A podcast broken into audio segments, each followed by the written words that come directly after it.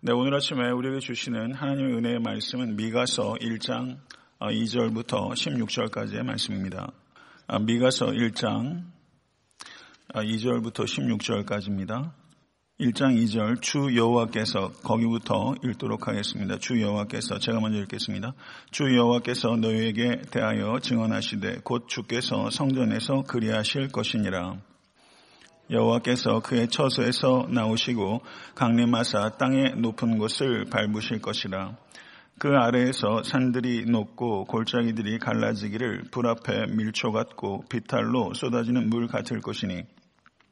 이는 다 야곱의 허물로 말미암음이요. 이스라엘 족속의 죄로 말미암음이라. 야곱의 허물이 무엇이냐? 사마리아가 아니냐? 유다의 산당이 무엇이냐?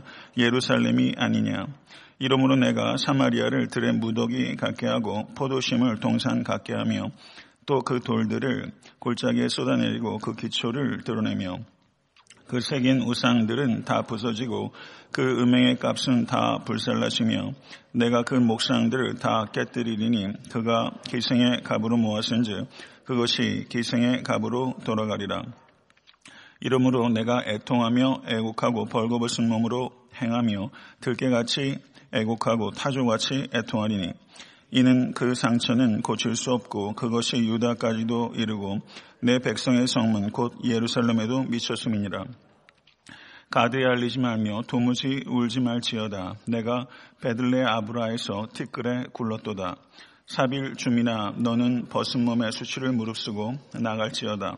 사안한 주민은 나오지 못하고 베데셀이 애곡하여 너에게 의지할 곳이 없게 하리라. 마로 주민이 근심 중에 복을 바라니 이는 재앙이 여호와께로 말미암아 예루살렘 성문에 임함이니라. 라게스 주민아 너는 준마의 병거를 메울지어다. 라게스는 딸 시온의 죄의 근본이니 이는 이스라엘의 허물이 내게서 보였음이니라. 이러므로 너는 가드 모레셋에서 작별하는 예물을 줄지어다. 악십의 집들이 이스라엘 왕들을 속이리라. 마레세 주민아 내가 장차 너를 소유할 자로 내게 이르게 하리니 이스라엘의 영광이 아둘람까지 이를 것이라. 다 같이 너는 내 기뻐하는 자식으로 인하여 내 머리털을 깎아 대머리 갖게 할지어다. 내 머리가 크게 벗어지게 하기를 독수리 같게 할지어다. 이는 그들이 사로잡혀 너를 떠났습니다. 아멘. 하나님의 말씀입니다. 어, 지난 화요일에 그 미가서 1장 1절과 2절을 강의했는데요. 그 어, 미가서의 역사적 배경이 유다의 왕들 요담과 아하스와 히스기야 시대 모레셋 사람 미가에게 임한 하나님의 말씀입니다.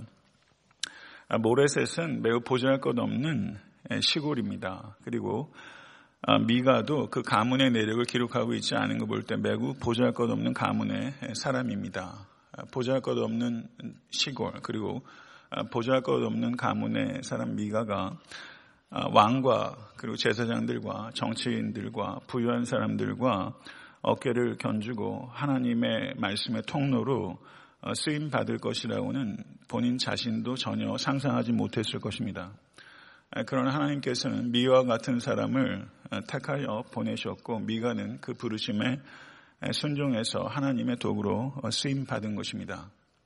아, 이 자리에 있는 우리 모두도 결단하고 헌신하면 우리와 같이 미미하고 미력한 자들도 어, 하나님께서 뜻하신 곳에 사용하실 줄로 믿으실 간절히 축원합니다. 어, 하나님께 구원받았다는 감격이 여러분과 저희 10년 가운데 늘 새롭기를 간절히 바랍니다. 아, 우리에게는 구원받았다는 감격이 늘 있어야 되고 그리고 쓰임받는 감격도 있어야 되는 것입니다. 한 사람도 예외 없이 하나님께 쓰임 받는 인생 살아가실 수 있게 되기를 나세 예수 그리스도 이름으로 간절히 축원합니다. 1장 아, 2절부터 16절을 보게 되면 하나님께서 이스라엘과 유다를 향한 하나님의 무서운 증언이 기록되어 있습니다. 2절을 아, 보시면 백성들아 너희는 다 들을지어다 땅과 거기에 있는 모든 것들아 자세히 들을지어다 라고 말하면서 아, 예언의 말씀을 주시기 전에 모든 사람들의 주의를 환기시키고 있는 것을 보게 됩니다. 아, 그런데 미가를 통해서 주시는 하나님의 이 메시지는 단지 북이스라엘과 남유다의 거민들말을 향한 것이 아니라는 것입니다. 이것은 특정한 민족 곧 아, 이스라엘 백성들만을 향한 하나님의 메시지가 아니라 땅과 거기에 있는 모든 것들, 온 우주와 모든 역사 위에 있는 존재들을 향한 모든 나라와 열방을 향한 하나님의 메시지라는 것을 우리가 경청해야 됩니다. 그러므로 미가서에서 주어진 예언과 경고의 말씀은 모든 교회와 그리고 여러분과 저를 향한 경고의 말씀입니다. 이 말씀을 자세히 들을 수 있는 은혜가 여러분과 저에게 임할 수 있게 될 간절히 축원합니다. 2절 하반절 보시게 되면 하나님께서 법정의 증인으로 등장합니다. 그래서 주 여호와께서 증언하신다라고 말씀하고 있습니다. 주 여호와께서 너희에게 증언하시되 그러면 북이스라엘 사람들과 남유다의 사람들은 이 법정에서 어떤 역할을 합니까? 하나님께서 증인으로 이 법정에 출두하셨습니다. 북이스라엘과 남유다 사람은 이 법정에 피고이거나 적어도 배심원으로서 이 법정에 우리가 참여하는 것입니다. 이 법, 법정에 대한 언급이 2절 후반절에 있는데 곧 주께서 성전에서 그리하실 것이라 법정이 성전에서 어, 벌어진다고 말씀하고 있습니다. 이 성전은 어, 하늘의 성전을 의미할 수도 있고 이 땅의 성전을 가리킬 수도 있습니다. 하나님께서 성전에서 재판을 어, 할 것이다. 이렇게 말씀하고 있는 것입니다. 아, 그리고 3절의 말씀을 보시면 여호와께서 그의 처소에서 나오시고 강림하사 땅의 높은 것을 밟으실 것이요. 라고 말씀하고 있습니다. 이것은 구약 성경에서 전통적으로 하나님께서 나타나실 때 사용하는 문학적 표현입니다. 그런데 하나님께서 이렇게 나타나셔서 땅의 높은 곳을 짓밟으실 것이다. 이렇게 말씀하고 있습니다. 땅의 높은 것은 이스라엘의 불법적인 우상 숭배의 장소를 의미하는 것입니다. 하나님께서 현현하셔서 불법적인 우상 숭배의 장소를 발로 짓밟으실 것이라는 것입니다. 그리고 그 결과는 무엇입니까? 4절에 그 아래에서 산들이 녹고 골짜기들이 갈라지기를 불 앞에 밀초 같고 비탈로 쏟아지는 물 같을 것이니 라고 시적으로 표현하고 있습니다. 이 세상에 큰 산들이 있습니다. 영원히 무너지지 않을 것 같습니다. 그러나 크신 하나님께서 강림하셔서 그 큰 산의 높은 곳을 짓밟을 때 그것이 모두 덧없게 된다는 것을 우리에게 말씀하고 있는 것입니다. 그리고 이러한 하나님의 무서운 심판의 원인은 5절에 기록되어 있습니다. 이는 다 야곱의 허물로 말미암음이요 이스라엘 족속의 죄로 말미암음이라. 야곱의 허물이 무엇이냐? 아, 사마리아가 아니냐? 유다의 산당이 무엇이냐? 예루살렘이 아니냐? 이렇게 말하면서 북이스라엘과 남유다의 가장 무서운 질병이 무엇인가? 그것은 죄의 질병이라는 것을 말씀하고 있습니다. 사랑하는 성도 여러분, 가장 무서운 전염병은 죄입니다. 이것이 북이스라엘과 남유다를 휩쓸고 있고 그리고 이 죄의 질병이 가장 무섭게 창궐하고 있는 죄의 중심지가 어디인가? 그것은 북이스라엘의 수도인 사마리아와 남유다의 수도인 예루살렘이 바로 이 죄의 중심지라고 하나님께서 선포하고 계신 것입니다. 그리고 6절과 7절을 보시게 되면 북이스라엘이 치르게 될 죄의 대가를 묘사하고 있습니다. 이러므로 내가 사마리아를 들에 무더기 갖게 하고 포도심을 동산 갖게 하며 또 그 돌을 골짜기에 쏟아내리고 그 기초를 드러내며 그 새긴 우상들은 다 부서지고 그 음행의 값은 다 불살라지며 내가 그 목상들을 다 깨뜨리니 그가 기생의 값으로 모았은즉 그것이 기생의 값으로 어, 돌아가리라. 아, 이러한 그 표현들은 아, 이런 뜻입니다. 사마리아의 아름다운 궁전들과 건물들 아, 그리고 자기를 복주고 지켜주리라고 밀었던 모든 우상들이 철저하게 무너져 내릴 것이다. 완전하게 파괴될 것이다. 라고 말씀하고 있는 것입니다. 이러한 하나님의 심판의 경고에 대해서 미가가 감정적으로 느끼는 것을 기록하고 있는 것이 8절의 말씀입니다. 8절의 말씀을 한번 보시죠. 다 같이 읽겠습니다. 이러므로 내가 애통하며 애곡하고 벌거벗은 몸으로 행하며 들깨같이 애곡하고 타조같이 애통하리니 아, 이렇게 표현하고 있습니다. 이 상처는 북이스라엘과 남유다의 상처는 너무 깊어서 이 상처는 고칠 수 없는 지경에까지 이르렀습니다. 그리고 북이스라엘의 전염병이 남유다에까지 이르러 이제 내 백성의 성문 곧 예루살렘에도 미쳤다라고 말하고 있습니다. 아, 미가는 남유다 사람입니다. 그러나 북이스라엘에 직면한 멸망에 대해서 미가는 극심한 고통을 느끼고 있고 그 북이스라엘의 멸망이 단지 북이스라엘에게 그치지 아니하고 남유다에게까지 미쳐서 이제 예루살렘에까지 미치게 된 것에 대해서 미가는 격심한 고통을 느끼고 있는 것입니다. 그래서 이 북이스라엘과 남유다의 멸망에 직면한 상태에서 미가는 자신의 고통을 표현하면서 들깨같이 애곡하고 타조같이 애통해한다. 이렇게 표현하고 있습니다. 한번 이 마음이 어떤 것인지 여러분과 제가 한번 이 아침에 한번 상상해 볼 수 있게 되길 바랍니다. 들깨같이 애통해하고 타조같이 애곡한다.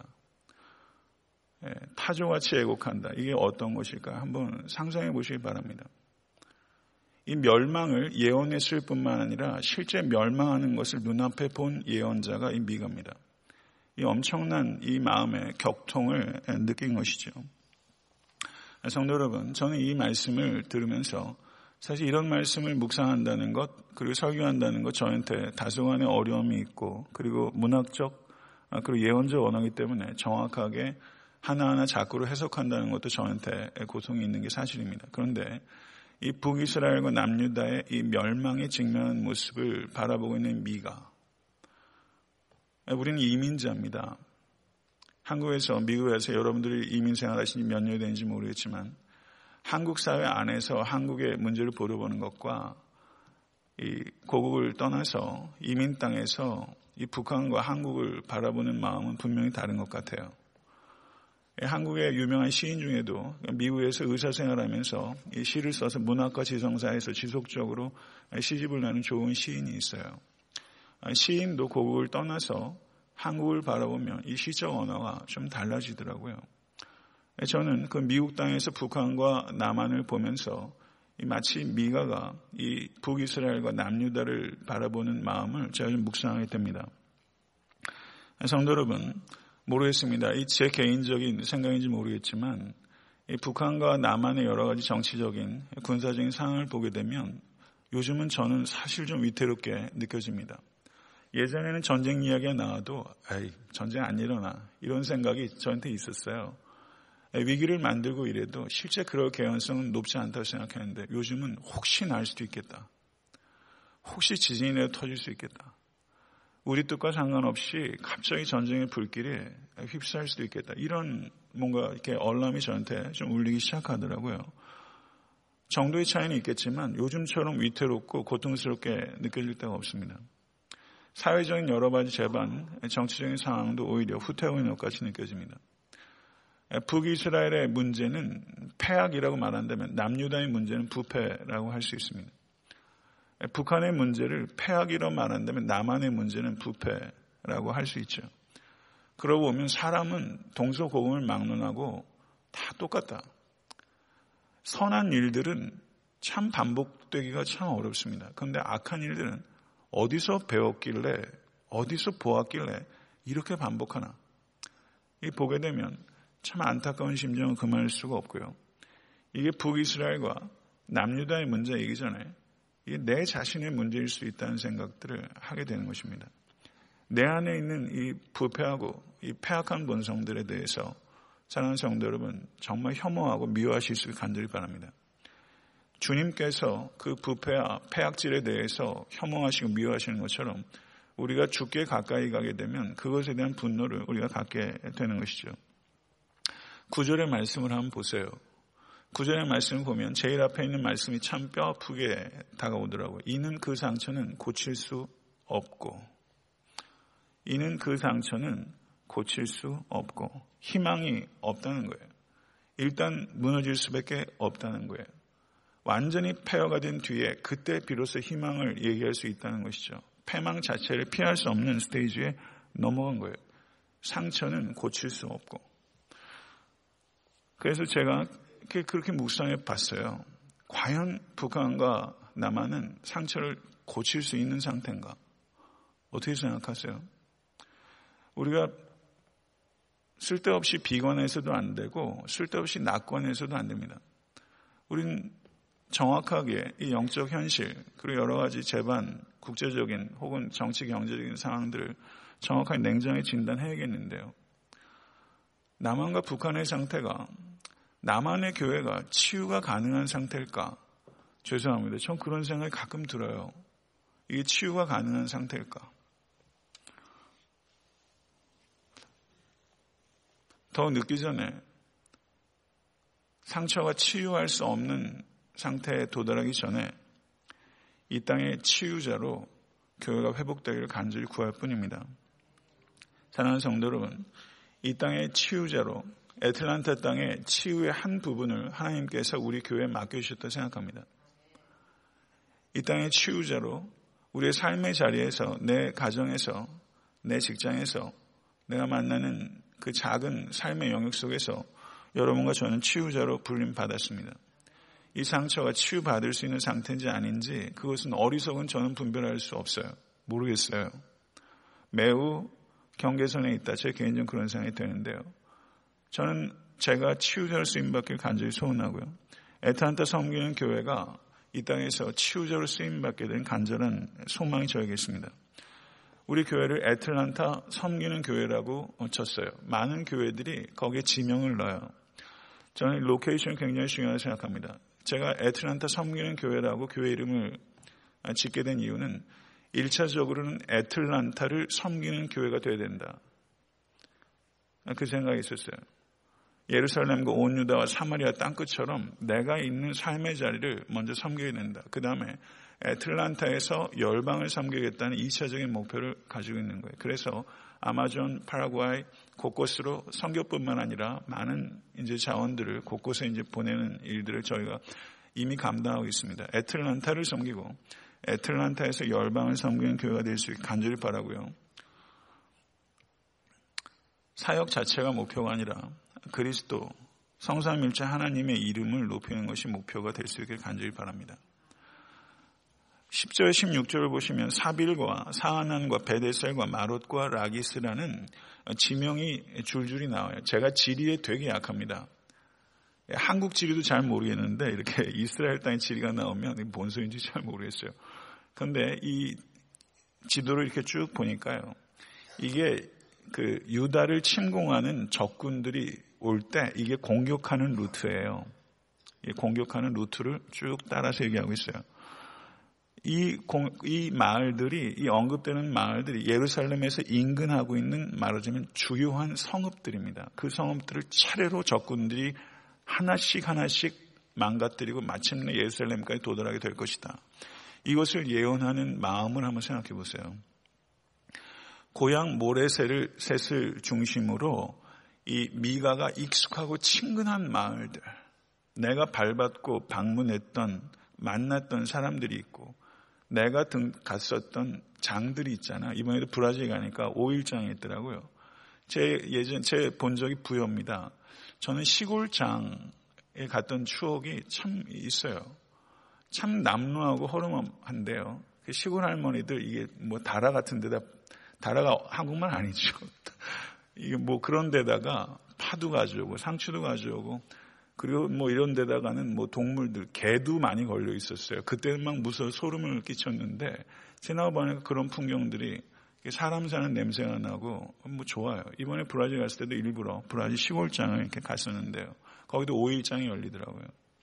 사람이 다 똑같아요. 사는 게. 다 똑같아요. 예, 거기도 그렇게 야채 해가지고 이렇게 곳곳에 늘어놓고 피부색과 뭐 이런 것만 다르지 사는 모습은 다 똑같아요. 이 미가도 이, 이 친근한 마을들을 얘기하면서 그 마을들을 들리고 사람 사는 모습들 다 보고 그런 추억들 다 가지고 있는 거 아니에요? 그런데 이 도시들이 하나하나 다 무너지게 될 것이다라는 것을 미가가 예언하고 있어요. 재앙이 여호와께로 말미암아 예루살렘 성문에 임함이니라. 이것을 예언하는 이 예언자의 마음의 이 고통을 우리가 좀 생각해 볼 필요가 있다는 것입니다. 근데 15절도 내가 장차 너를 소유할 자로 내게 이르게 하리니 라고 말하면서 이 재앙의 원천이 어디냐 하는 것을 미가는 말하고 있어요. 재앙의 원천은 아수르도 아니고 바벨론도 아닙니다. 이 재앙은 어디서부터 옵니까? 하나님으로부터 오는 거예요. 하나님으로부터. 하나님께서 북이스라엘과 남유다를 치시는 거예요. 남유다의 멀망은 정복하는 나라들의 힘으로부터 유래하는 것이 아니라 정복자를 움직이시는 여호와로부터 말미암은 것입니다. 사랑하는 성도 여러분, 여호와 하나님을 두려워하실 수 있게 되길 바랍니다. 여호와 하나님의 사랑뿐만 아니라 여호와 하나님의 진노를 기억하십시오. 하나님은 죄에 대해서 심판하시는 하나님이십니다. 그래서 8절에서 들깨처럼 타조처럼 애통하고 애곡한다고 표현하고 있는데요.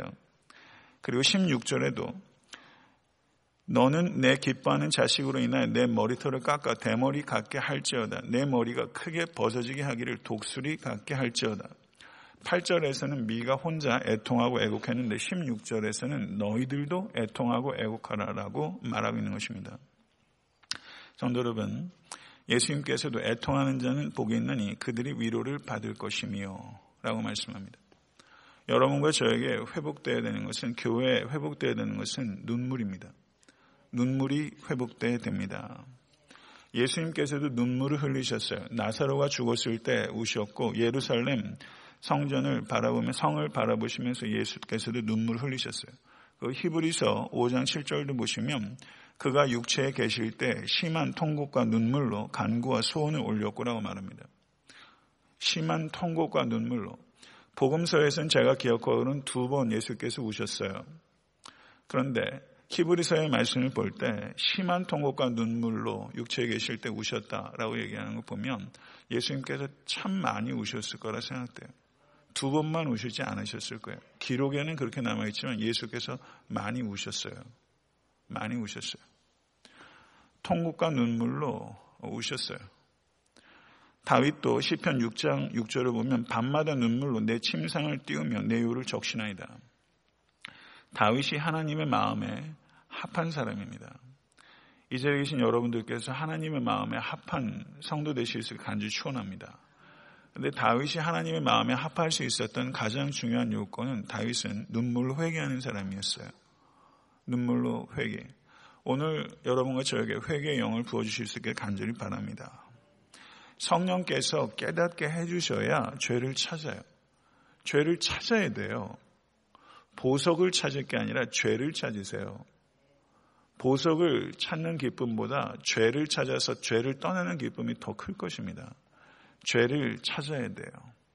그 죄를 찾는 일을 성령님께 도움을 요청하십시오. 성령께서 찾게 해주신 죄를 중심으로 통해하는 기쁨, 회개하는 기쁨, 죄를 떠나는 기쁨이 여러분과 저에게 임할 수 있게 간절히 축원합니다.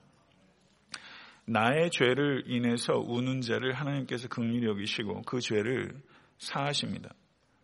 그리고 그러한 자를 기뻐하십니다. 하물며 나의 죄를 인해서 눈물 흘리는 것도 하나님께서 불쌍히 여기시는데 그리고 기뻐하시는데 우리의 죄를 인해서 눈물 흘리고 통회하는 자를 하나님께서 얼마나 기뻐하시고 그리고 극률이 여기시겠습니까? 우리는 나의 죄만 가지고 회개할 것이 아니라 우리의 죄에 대해서 회개할 수 있어야 됩니다. 우리의 회개도 커져야 합니다. 회개가 큰 사람이 큰 사람 아니겠어요? 내 죄 때문에만이 아니라 우리의 죄와 이 시대의 죄에 대해서 아파하고 내 고통 때문에 하나님 앞에 우십시오. 이 자리에 고통 없으신 분이 한 사람이라도 있어요. 앞으로 사는 인생은 고통으로부터 완전히 면제받을 수 있겠습니까? 아니에요. 내 고통 때문에 눈물 흘릴 때, 그리고 하나님 앞에서 눈물 흘릴 때, 하나님께서 그 눈물을 닦아주십니다. 그런데 내 고통에 연연해서가 아니라 우리의 고통 때문에 눈물을 흘릴 수 있을 때, 우리 교회 성도들로 인해서 이 땅의 교회 현신들과 또 고통당하고 신음당하는 많은 사람들 위해서 눈물 흘릴 수 있을 때, 하나님께서 그 눈물을 기뻐하세요. 정말 세상을 보면요, 울다 지치겠어요. 어저께 제가 신문을 보는데요. 시리아에서 지금 이제는 뉴스 따라가기도 힘들어요. 그 논리를 하도 복잡해 세상사가 시리아에서 그 러시아하고 미국이 폭격을 통해 가지고 어느 지역에 집중적으로 사람들이 사상자가 나오고 있는데 구조대원이 그 어린 하나를 구조했는데 생후 100일 된 애가 폭격을 맞아가지고 그냥 땅에 묻혀 있다가 구조대원 나오는데 어, 그 시리아 구조대원이 이그 화이트 헬멧이라고 부른다고 그러더라고요. 제가 이렇게 보니까. 근데 구조대원이 그 100일밖에 안 된 아이, 그 아이가 살아있다는 것을 알고서 이 구조대원이 넋을 놓고 울면서 그 얼굴에 신문에 그렇게 뜨더라고요. 그 어린 생명을 구조한 기쁨과 이 어린 생명이 당하는 그 고통 때문에 슬픔이 겹치는 거예요. 한 얼굴에 기쁨도 있고 슬픔도 있는 거예요. 아, 저는 그 사진을 보면서 너무 마음이 아프더라고요. 100일밖에 안 되네. 얘가 나라와 민족, 종교를 다 떠나서 이 어른들이 벌이는 이 폐악질로 인해서 이 어린아이들이 무참하게 죽어가는 일들을 보면서 이게 이 아이 하나에 국한된 문제가 아니라 하루에도 수많은 사람들이 이런 일이 닥치니 네 너무나 지금 우리가 살고 있는 현실들이 참 안타깝고 악합니다. 미디어가 발달되다 보니까 이런 일들이 거의 실시간으로 알려지고 하면서 우리의 마음이 어떤 의미에서는 더 둔감해진 측면도 있는 것 같아요. 너무 그런 일들이 많으니까요. 예레미야가 이렇게 말했습니다. 슬프다. 이성이요. 전에는 사람들이 많더니 이제는 어찌 그리 적막하게 앉았는고. 전에는 열국 중에 크던 자가 이제는 과부같이 되었고 전에는 열방 중에 공주였던 자가 이제는 강제 노동을 하는 자가 되었도다. 밤에는 슬피우니 눈물이 뺨에 흐르니요. 이렇게 말하고 있어요. 눈물의 선지자 예레미야입니다. 내가 3년이나 밤낮 쉬지 않고 눈물로 각 사람을 훈계했던 것을 기억하라. 사도 바울의 말입니다. 내가 큰 환란과 애통한 마음이 있어 많은 눈물로 너에게 썼노니 사도 바울이 고린도 후서에서 하던 말씀이에요. 사도 바울은 눈물의 사역자였어요. 울지 않을 수 없는 삶의 현실이 있어요. 사랑하는 성도 여러분, 우리가 두 가지 태도를 지켜야 됩니다. 주 안에서 항상 기뻐하는 태도가 있어야 되고요. 그리고 이 죄악과 고통의 현실 때문에 울 수 있어야 돼요. 그러니까 크리스천 라이프는 참 이 두 가지를 다 잃지 않는 거예요. 기쁨도 잃지 않고요. 주 안에 있기 때문에 기쁜 거고요. 그런데 이 세상사에 돌아오는 이 죄된 현실 때문에 우리는 아파요. 이 두 가지를 지키는 게 얼마나 어렵겠어요. 이 균형을 잡기가 얼마나 어렵겠어요. 그래서 제가 예전에 설교했을 때 잔치하고 금식하라라는 설교를 했던 적이 있습니다. 예수께서 이 땅에 초림하셨기 때문에 우린 잔치하고요. 예수께서 이 땅에 재림하실 그날을 기다리며 금식하는 잔치와 금식은 매우 상반된 태도를 나타냅니다. 그러나 크리스천 라이프는요. 이 두 가지를 겸비하는 거예요. 잔치할 줄 알아야 돼요. 삶을 즐길 줄 알아야 돼요. 매우 주의 깊게 삶을 즐길 줄 알아야 돼요. 우중충하게 살면 안 돼요. 그러나 삶의 현실들을 직시할 줄 알아야 돼요. 그래서 이 두 가지를 이 지키는 것. 마치 높은 그 건물 빌딩에 줄 하나를 걸어놓고 거기서 외주를 타고 이 균형을 유지하는 것처럼 저는 이 세상 가운데서 이 주 안에서 기뻐하면서 애통하는 자의 복된 삶을 살아간다는 것이 정말 외줄 타기처럼 이 엄청난 밸런스가 없으면 참 어려운 일이라 생각됩니다. 말씀을 맺겠습니다. 이태리 한 예배당에서 한 부인이 들어오더니 흐느끼기 시작하는 거예요. 너무 흐느끼고 우니까 그 교회 감독이 지나가다가 지나칠 수가 없어서 그 부인에게 다가가서 말을 해요. 부인, 무슨 일이 있으십니까? 그랬더니 그 부인이 이렇게 말합니다. 제 아들이 이단에 빠졌습니다. 죄악에 빠져서 나오질 못하고 있습니다. 그랬더니 감독이 그 어머니에게 이런 말을 했어요. 부인, 기도하는 어머니의 자식은 결코 망하지 않습니다. 기도하는 어머니의 자식은 결코 망하지 않습니다. 유명한 이야기예요. 이 여인이 누구냐면요. 성 어거스틴의 어머니 모니카고요. 이 지나가면서 이 부인에게 말을 걸었던 사람이 유명한 감독 암브로시우스입니다. 기도하는 어머니의 자식은 망하지 않는다. 이 믿음 가지실 수 있게 간절히 축원합니다. 여러분 자녀 문제들 있으시잖아요. 자녀처럼 우리를 겸손하게 하는 존재가 어디 있습니까? 기도하는 자녀 절대 망하지 않습니다. 사랑하는 성도들은 교회가 무엇을 세워줍니까? 기도 위에 세워져요. 기도하는 민족은 망하지 않습니다. 사랑하는 성도 여러분, 모니카의 눈물의 기도를 들으셨어요. 그리고 어거스틴이 18살 때 사생활을 낳는 등 매우 문란한 방탕한 생활을 했었어요. 그러나 이 어거스틴이 30세에 하나님을 경험하고 저가 위대한 삶을 살아갔습니다. 말씀을 맺겠습니다. 사랑하는 성도 여러분, 하나님께서 우리를 구원하셨을 뿐만 아니라 우리 각자를 사용하기를 원하십니다. 믿으십니까? 쓰임받기 원하십니까? 우리에게 주어진 달란트가 한 달란트인지 다섯 달란트인지 그건 중요한 거 아니에요. 그건 중요한 거 아니에요. 저는 한 달란트 목회자에도 하등의 강은 없어요. 전 다섯 달란트의 업적을 남기고 싶은 뜻 없어요. 저에게 다섯 달란트의 소명이 있다면 그렇게 할 수 있게 해달라고 기도하고요. 한 달란트의 소명이 있다면 그거 해줄 할 수 있도록 기도해달라고. 다섯 달란트 가진 사람과 비교 안 해요. 제가 20대, 30대 때는 비교했던 것 같아요. 그리고 기왕이면 더 큰 일, 더 멋지게, 의미 있게 생각했는데 저는 제 목회가 의미 있는 사역을 하는 데 있지 않아요. 하나님과 함께 있는 데 제 목표가 있어요. 제 의미는 어떤 위대한 일을 하는 게 아니라 위대하신 하나님과 동행하는 데제 목표가 있어요. 제 사역의 목표는 거기에 있어요. 사랑하는 성도는 의미는 하나님이에요. 하나님 자신이 우리에게 의미고 가치예요. 사랑하는 성도 여러분, 죄와 고통으로 말미암아 세상이 신음합니다. 절절하게 눈물 흘리는 사람을 하나님께서 찾으세요. 그리고 사랑하는 성도 여러분, 성실하게 그 길을 걸어가는 사람, 그 땅, 그 사람을 통해서 이 땅에 희망이 있습니다. 이 희망의 끈을 놓치지 마시고요. 아침에 묵상하면서 그런 생각이 들더라고요. 희망 찾아다니지 말고 내가 희망이 되자. 어느 교회에 희망이 있나 찾지 말고요. 아마 찾기 어려울 거예요. 찾기 어려울 거예요. 실망 주는 일들이 다 그렇게 끝까지 좋게 끝까지 열매 잘 맺는 사람 정말 보기 드문 것 같아요. 그런데 내가 희망이 되지 우리 교회가 희망이 되지 이런 생각들을 오히려 어, 하게 되더라고요. 사랑하는 성도 여러분, 이, 이 악한 세상에서 희망이 되실 수 있는 여러분과 제가 될수 있길 간절히 바라고 그것은 내 의지로 되는 게 아니라 하나님의 은혜를 붙잡을 때 되는 것입니다. 모쪼록 그 은혜 안에 강건하실 수 있는 여러분과 제가 될 수 있게 되기를 우리 주 예수 그리스도 이름으로 간절히 축원합니다.